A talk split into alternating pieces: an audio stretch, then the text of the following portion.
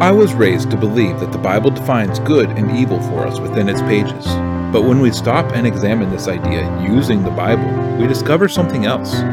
In the Garden of Eden, there were two trees a tree that would bring life to all who ate of its fruit, and a tree that brought death.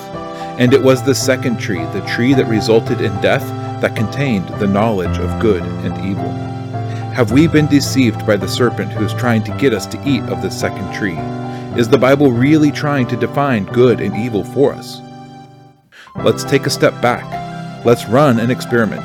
Instead of seeking to define good and evil, let's instead ask the question of the trees.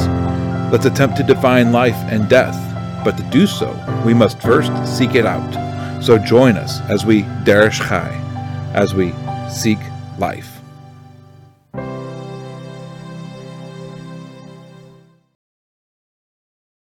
Hey everybody, welcome to the Derish Chai Experiment, the show where we attempt to understand scripture as it might have been by those who originally received it and then later commented on it. This week we're back in the book of Leviticus in chapters 9 and 10. We've been going through this book for nearly three months already, and we took several weeks off to look at the festivals as they passed. And since we've been so long out of the book of Leviticus, with only the last two weeks kind of leading us back into the book, uh, let's go back for a moment and examine the purpose of this book of Leviticus. Now, Leviticus is a Greek word that means pertaining to the Levites. This book was given this name after the time of Yeshua by people who were not Hebrew or Jewish.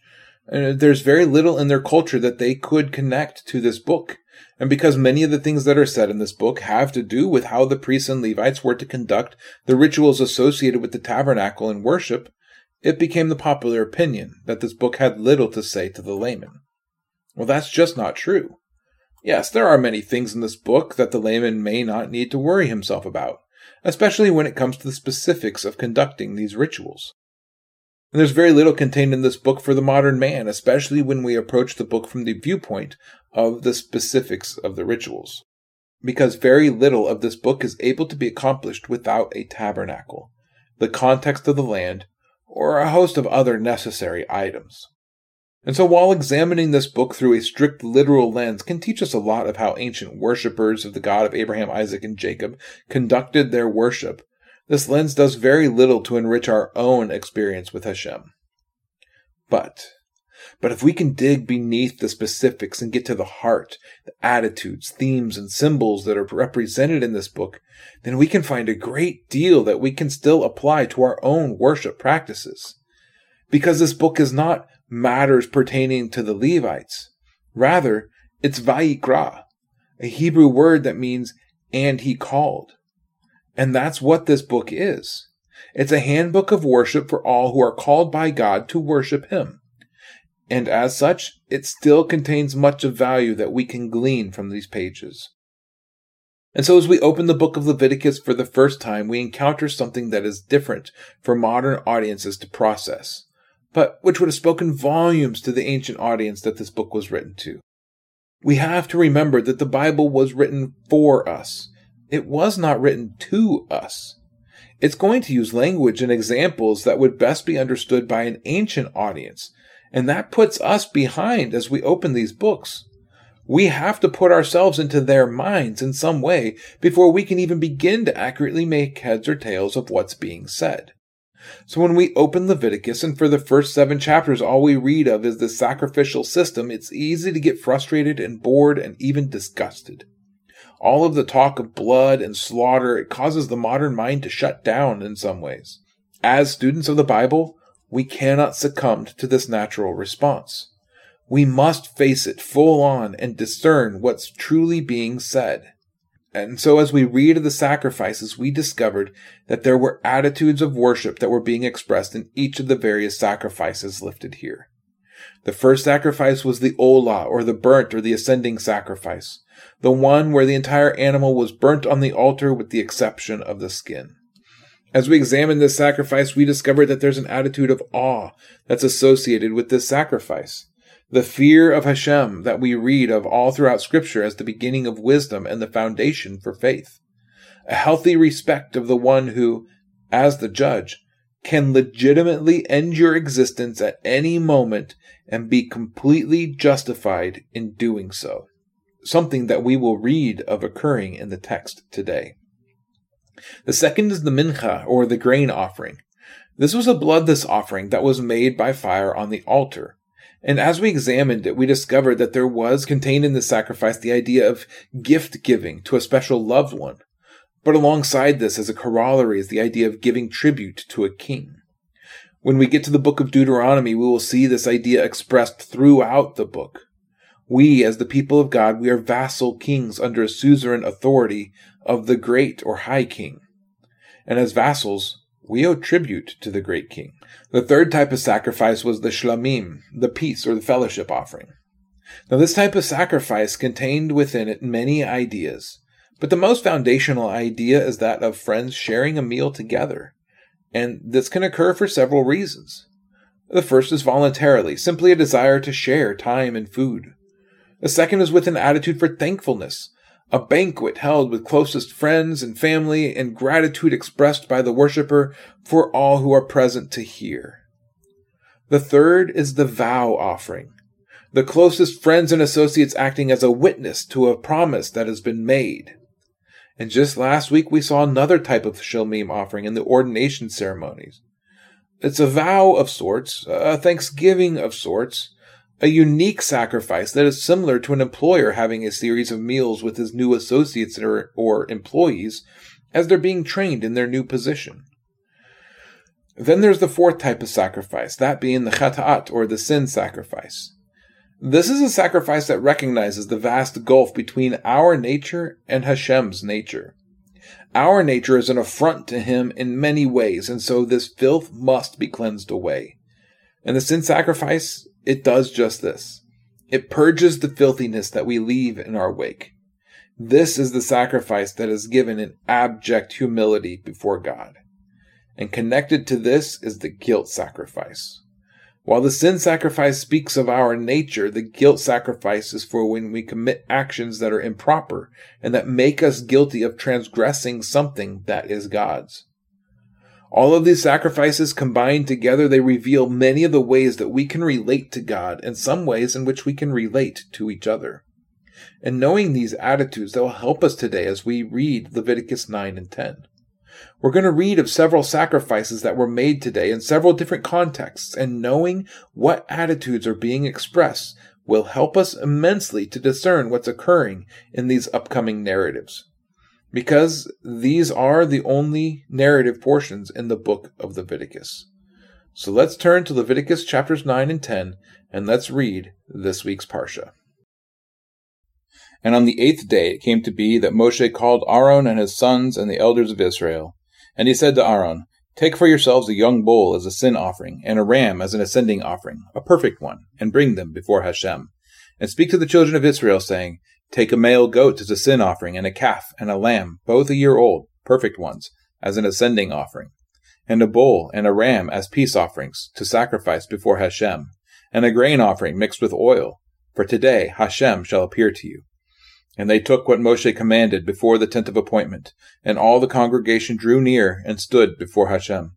And Moshe said, This is the word which Hashem commanded you to do, so that the honor of Hashem appears to you.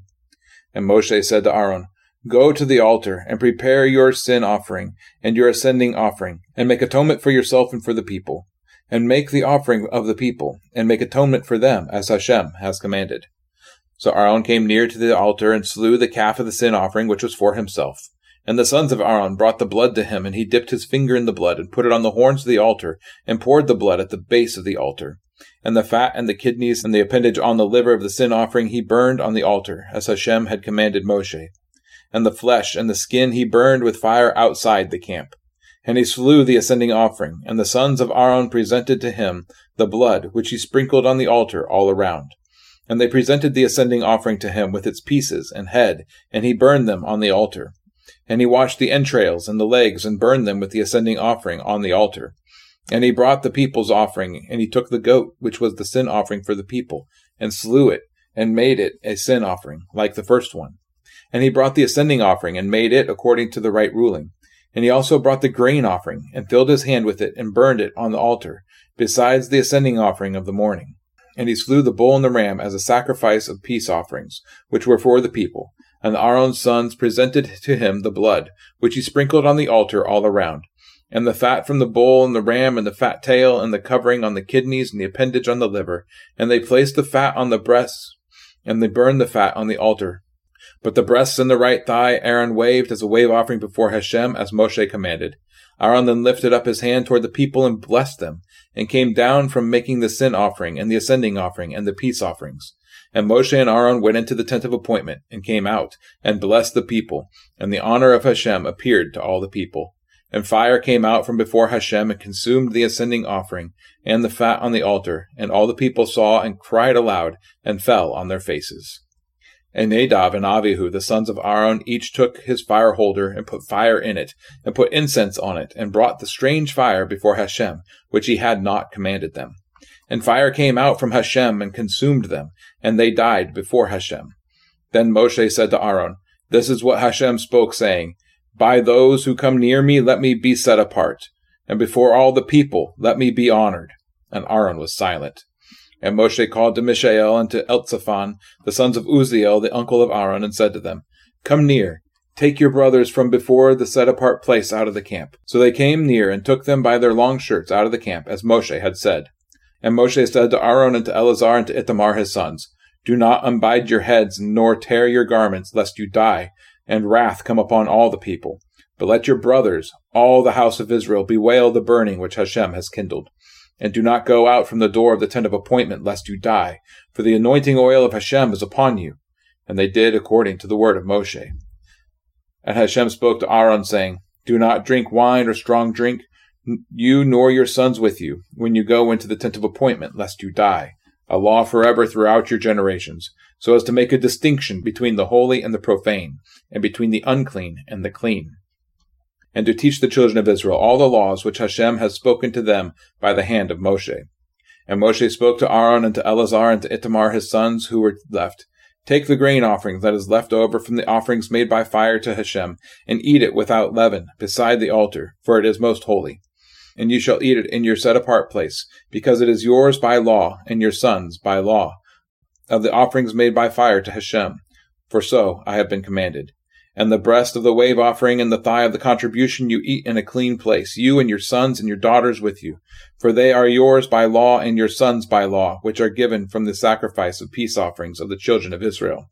The thigh of the contribution and the breast of the wave offering they bring with the offerings of fat made by fire, to bring as a wave offering before Hashem. And it shall be yours and your sons with you by a law, forever, as Hashem has commanded. And Moshe diligently looked for the goat of the sin offering and saw that it was burned up. And he was wroth with Eleazar and Ithamar, the sons of Aaron, who were left, saying, Why have you not eaten the sin offering in the set apart place, since it is most set apart? And Elohim has given it to you to bear the crookedness of the congregation, to make atonement for them before Hashem. See, its blood was not brought inside the set apart place.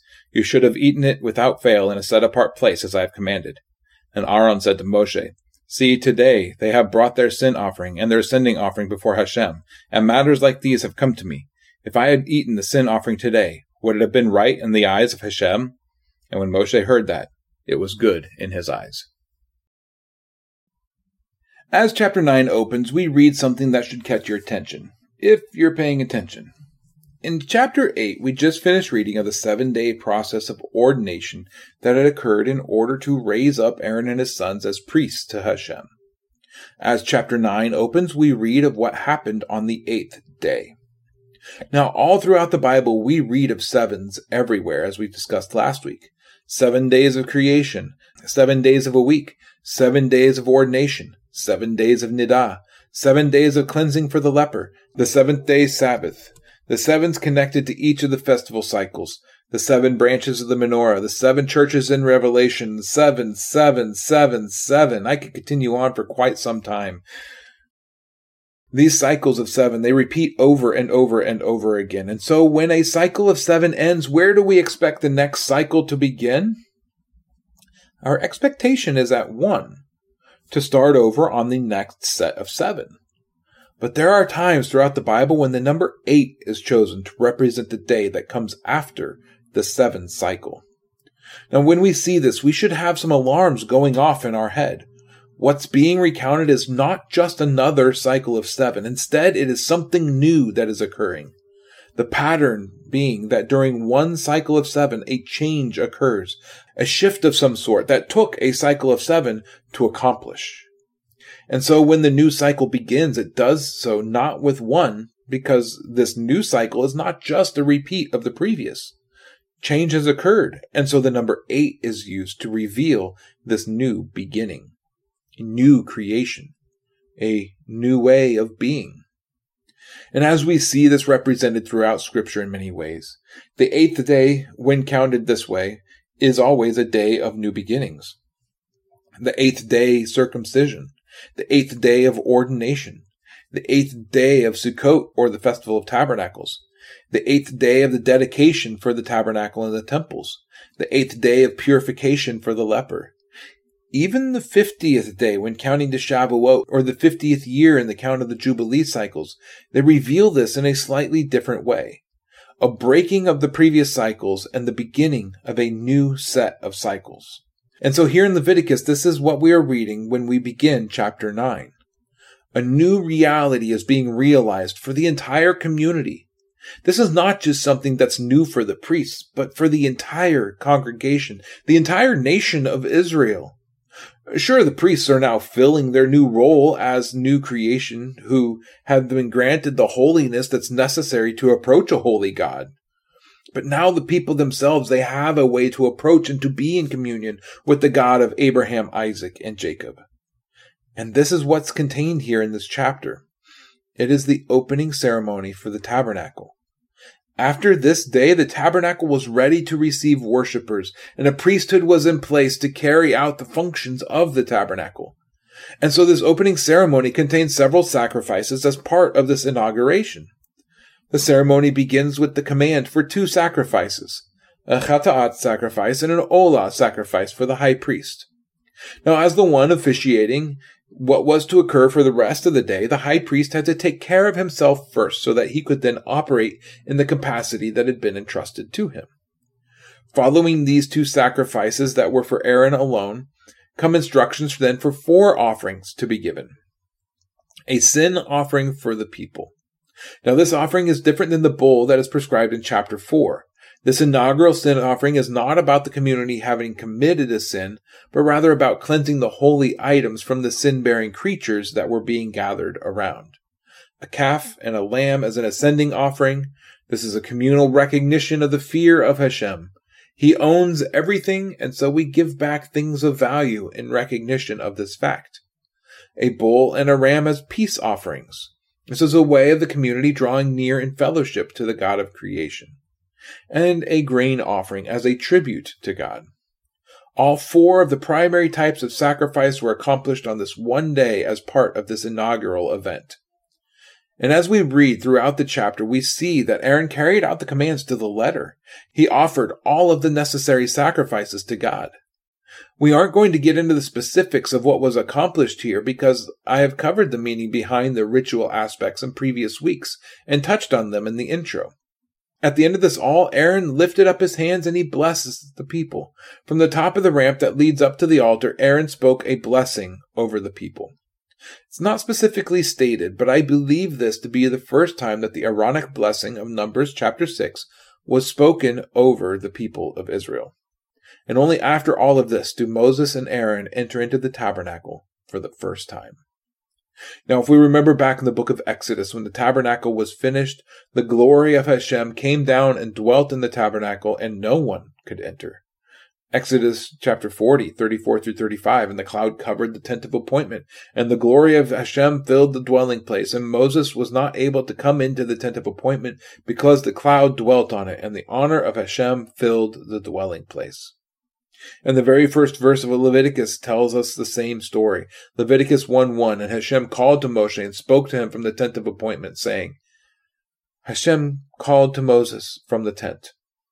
Moses could not enter the tent because of the glory that filled the tent.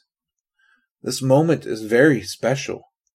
For the first time since the Garden of Eden, right here in Leviticus 9, man entered into the presence of God and dwelt with him once again in his special place.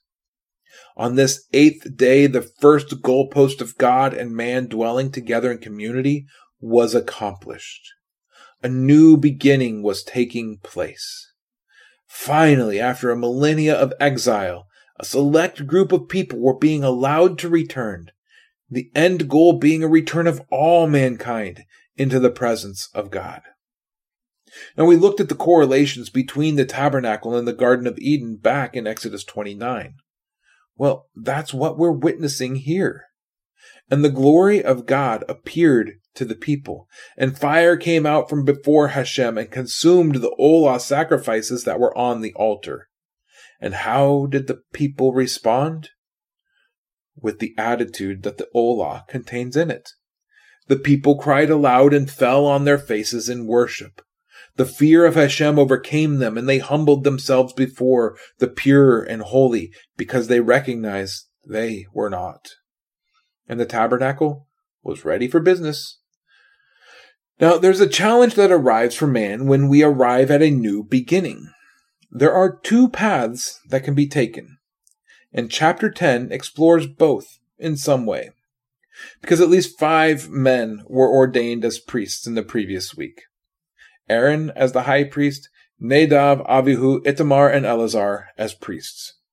And as chapter 10 opens, two of those men chose the wrong path when it comes to a new beginning.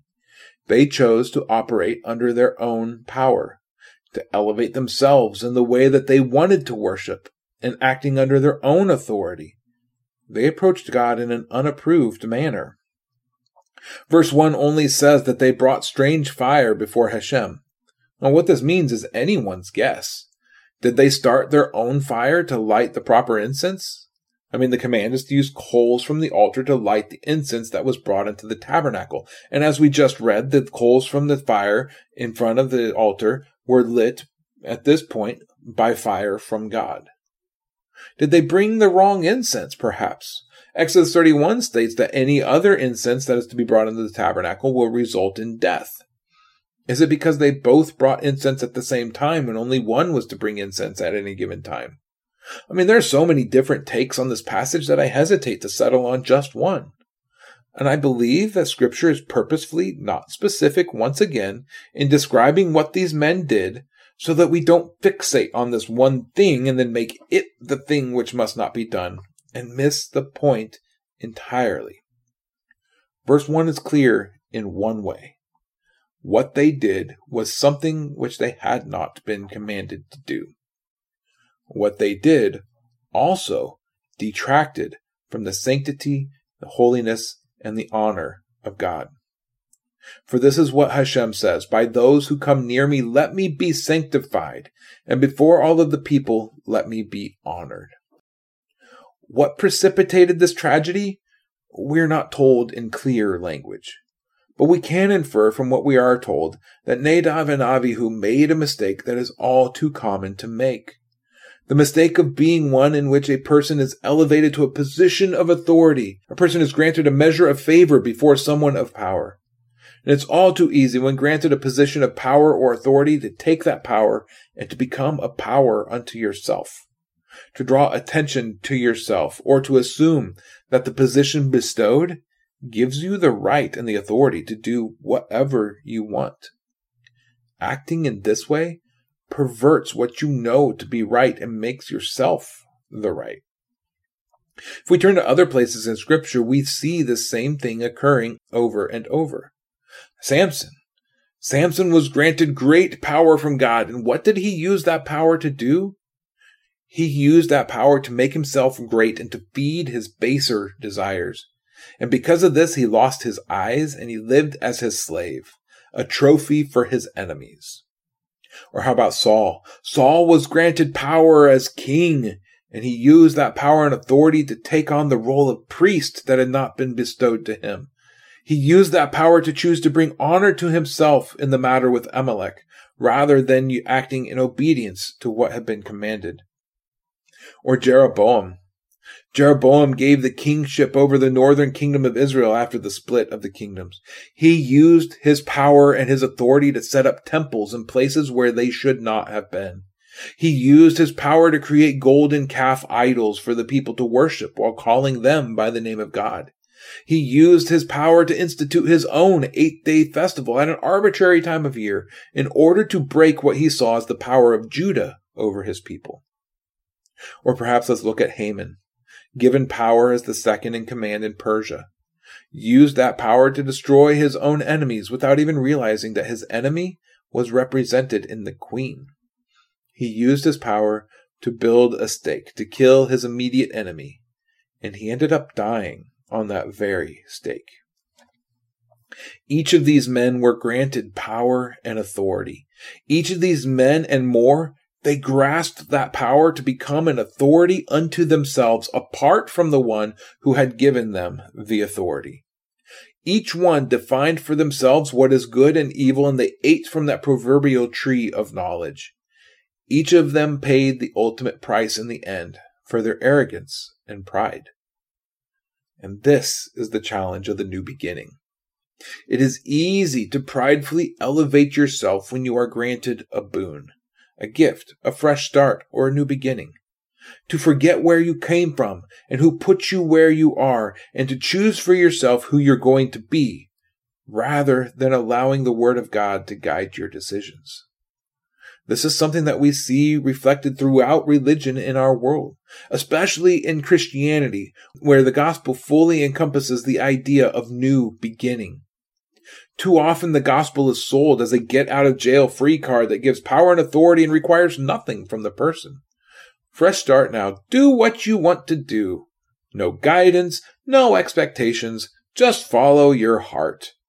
Go ahead and do what God did not command. You'll be okay. He's forgiving and he loves everyone, so just be yourself. That is not the gospel of the Bible. The gospel is new creation. It is a fresh start and new beginning. It is rebirth into the citizenship of the kingdom of God. And there are expectations that come with this sort of citizenship. Expectations of obedience and holiness in action that we'll learn more of in several weeks. For now, let's focus on the mistake of Nadav and Avihu. They elevated themselves in their pride and they began to make up ways to serve God. We aren't told how much time passed between the elevation and their deaths, but one imagines that it was relatively quickly, and we get clues that point this out later in the chapter. And so it is that the corpses of these men have to be removed from the presence of God and it is here that a challenge comes upon Aaron and his remaining sons. Because of their position and the holiness of God, they are not allowed to mourn the loss of their close family members. They've been elevated to a place of holiness and they've been granted access to the presence of Hashem. But Hashem is a God of life. Death is something that is not allowed in his presence. Even close proximity to a dead body disqualifies a person from coming before God without a seven day cleansing period. And the tabernacle had just opened. If Aaron and his sons had defiled themselves for their brother, the tabernacle would have become useless before it had a chance to get going. For the sake of unity and the sake of dwelling with God, Aaron and his sons were forced to swallow their sorrow and to then continue on in the role that they had been granted.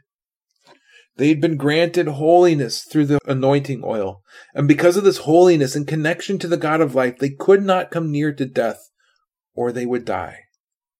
And into this the command is given. Hashem speaks directly to Aaron, which is a very rare circumstance. God draws close to Aaron in his sorrow without the mediator of Moses. And Hashem reminds Aaron of his duties, and he gives him a warning. Don't drink alcohol before engaging in your duties here in the tabernacle. Now, some think that this is a pointer that Nadab and Avihu may have been drunk when they made their mistake. Others think that this is just a helpful reminder, and since there's really no other place to put this reminder, then uh, we'll stick it here. There's one other option that I stumbled upon as I considered this. Perhaps Aaron was contemplating drowning his sorrows with alcohol. And into this, Hashem gives a measure of an allowance. Go ahead, drink alcohol, but not when you're on duty or plan on being on duty. Mourn your children, dull your pain a bit, but not when it matters. For what is the role that's been set before Aaron and his sons? Leviticus chapter 10, 10 through 11. So as to make a distinction between the holy and the profane, and between the unclean and the clean, and to teach the children of Israel all the laws which Hashem has spoken to them by the hand of Moses. It was the role of the priests to teach the people these distinctions.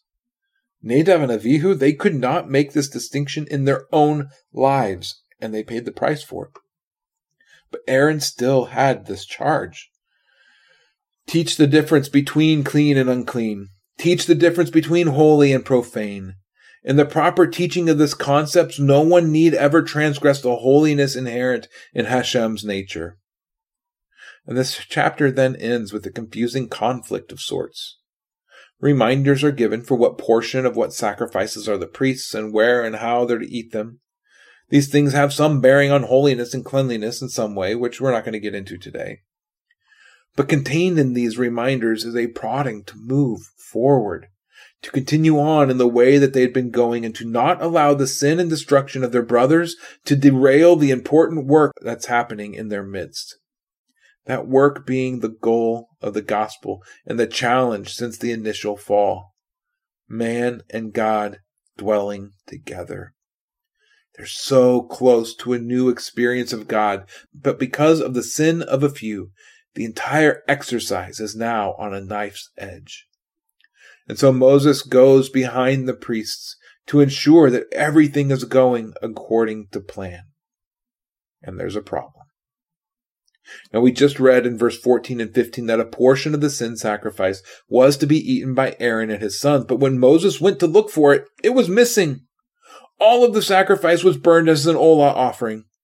Once again, someone is acting contrary to what had been commanded. If we take our cues from earlier, someone is about to die. And Moses is angry. He had lost enough family members that day due to disobedience. And so Moses quotes sound bites of legal code to Aaron and his sons and demands an answer. Why did you not eat the sacrifice like you were told? This is the law that was given, and this is the law that I gave you. And Aaron's response is cryptic. He says, we brought everything as it was supposed to be brought. We obeyed God to the letter of his Torah, and yet this tragedy still occurred. We obeyed, and yet we're in pain.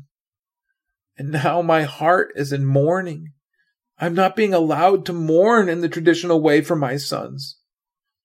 You see, the priests were given a portion of the sin offering to demonstrate their role of representing Hashem to the people, but Aaron doesn't feel like a representative to the people. His heart is not there. If he had eaten of the sacrifice as the command stated, he recognizes that this would have perverted the command. His heart was in a state of fear of Hashem, perhaps even a little bit of anger at God, anger at his sons for their stupid mistake, anger at himself for not training them better. His heart has been torn out of his chest, and because of his holy position, he's not allowed to mourn, and yet he is in mourning. And so Aaron takes a stand. He chooses to operate in the spirit of the law that was given, rather than the letter of the law. He takes what should have been his by right, and he gives it to God too. He recognizes the attitude behind the Ola, and so he offers the sacrifice according to his state of mind. He allows the sacrifice to become part of his mourning for his sons. And in this, we see the heart of God. This is okay. The law was not transgressed. His holiness was not transgressed. Rather than doing what Nadab and Avihu did and elevating themselves because of their position, this action with the sacrifice is an act of humility. It's Aaron saying, It all belongs to you, God, even my sons. You are a fearful God who can take any of us at any moment and be completely justified in doing so. And so, what is mine? What you have given me by right and by law. Well, that's yours too. Take it. My heart is not in it to put on a show. And if I fulfilled the law of Chata'at, that's all it would be. A show. And this is the reason why it's so important to understand the attitudes behind the sacrifices. Because many times in scripture, things are being communicated through the sacrifices that are offered that can't really be expressed concisely in words. Entire worlds of meaning and commentary are present in the sacrifices, and when we skip over Leviticus, we miss this key that can be applied elsewhere in Scripture. Another thing that this entire scenario reveals is that God's heart is not that we should keep the Torah according to every jot and tittle just because we should. It's not a checklist to be marked off as we keep some things and avoid others.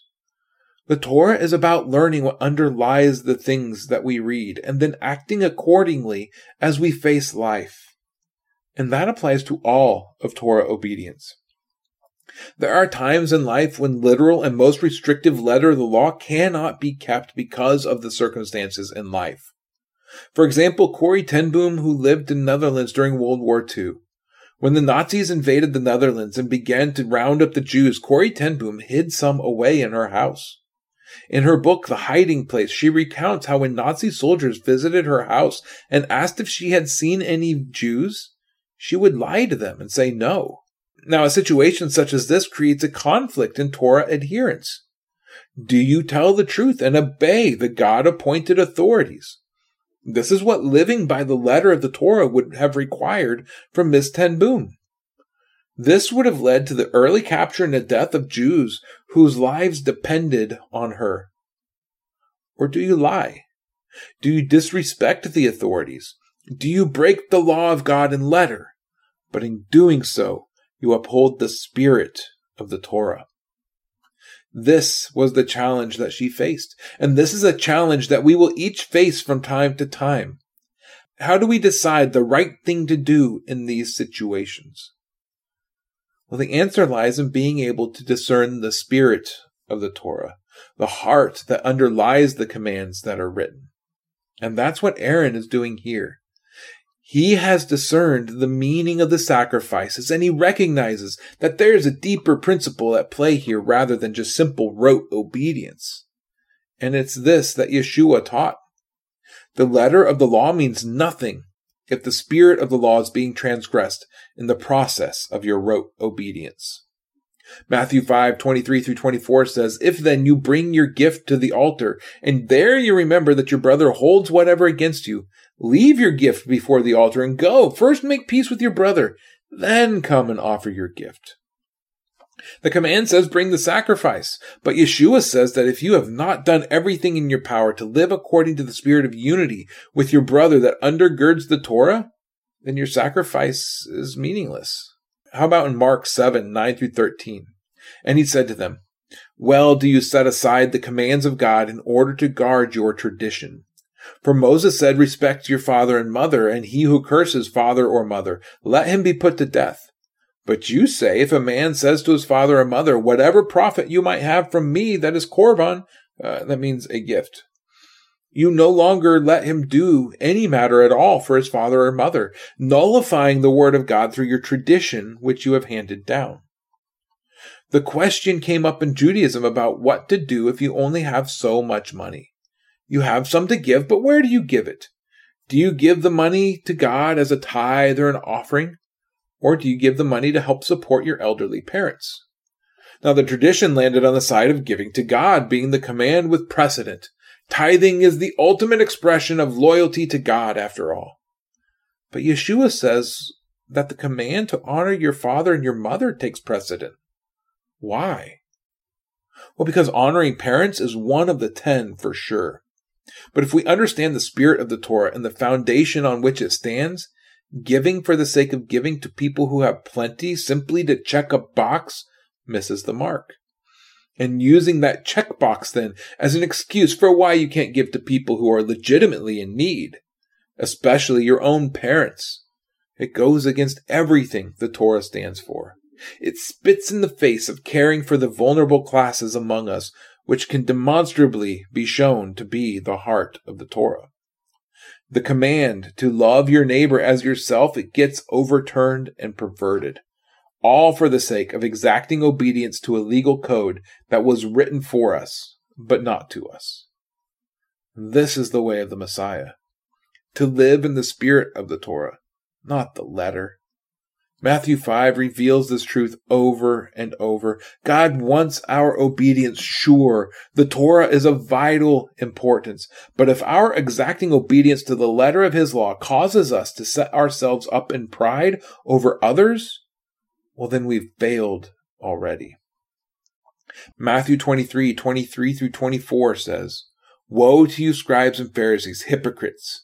Because you tithe the mint and the anise and the cumin, and you've neglected the weightier matters of the Torah, the justice and the compassion and the faith. These need to have been done without neglecting the others. The scribes and the Pharisees, they kept the Torah to an exacting standard, and they lived up to the ideal of teaching Torah to others. But in their zeal to do so, they created standards that were a burden out of a law that gives freedom. If our obedience causes us to harm others or not actively help others, we've missed the point. Luke 10 30 through 36.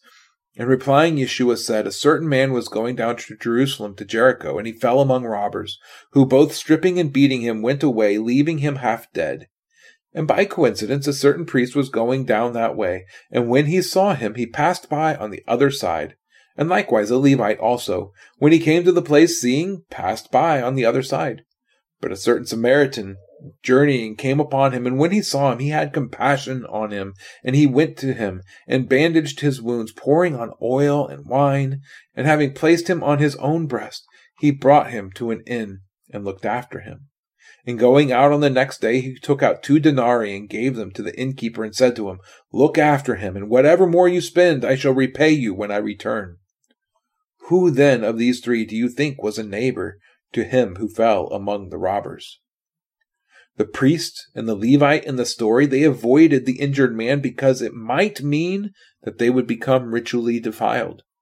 Their position and their exacting standard of keeping not only the Torah, but their position and their schedule kept them from helping. And as they continued on, smugly content in their own holiness and exacting execution of the law, a man lay dying, wounded, in the gutter. If there is only one thing I ever teach anyone, let it be this God does not want your rote obedience without question. Now, he does want to be obeyed. This is of vital importance, as we see in Nadab and Abihu. But God also accepts that we are human, and his hope is for us to be able to live according to the principles that underlie the Torah. For the Torah is a foundation, but a Torah without Yeshua is a foundation that will fail. Let me say this another way. Same idea, different words. The letter of the Torah without the spirit of the Torah is dead. It is a corpse, one that can only be brought alive by being given back its spirit. And that that's our challenge.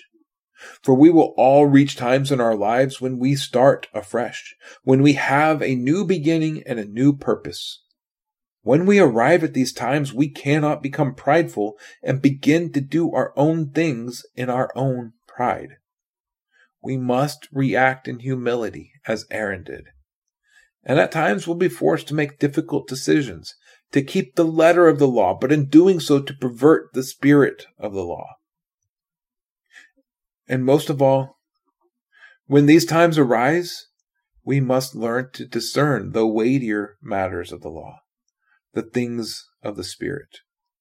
And most of all, we must recognize the gospel is not an excuse to live our lives in pride without any fear of punishment, but rather it should drive us to our knees in humility and it should prompt us to know more about what God expects from his people.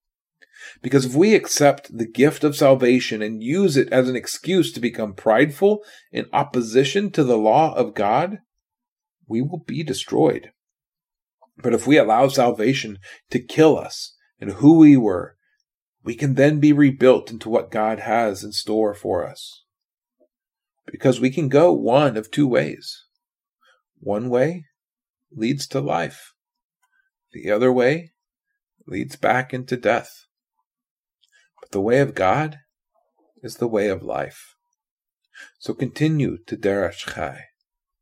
Seek life. Shalom.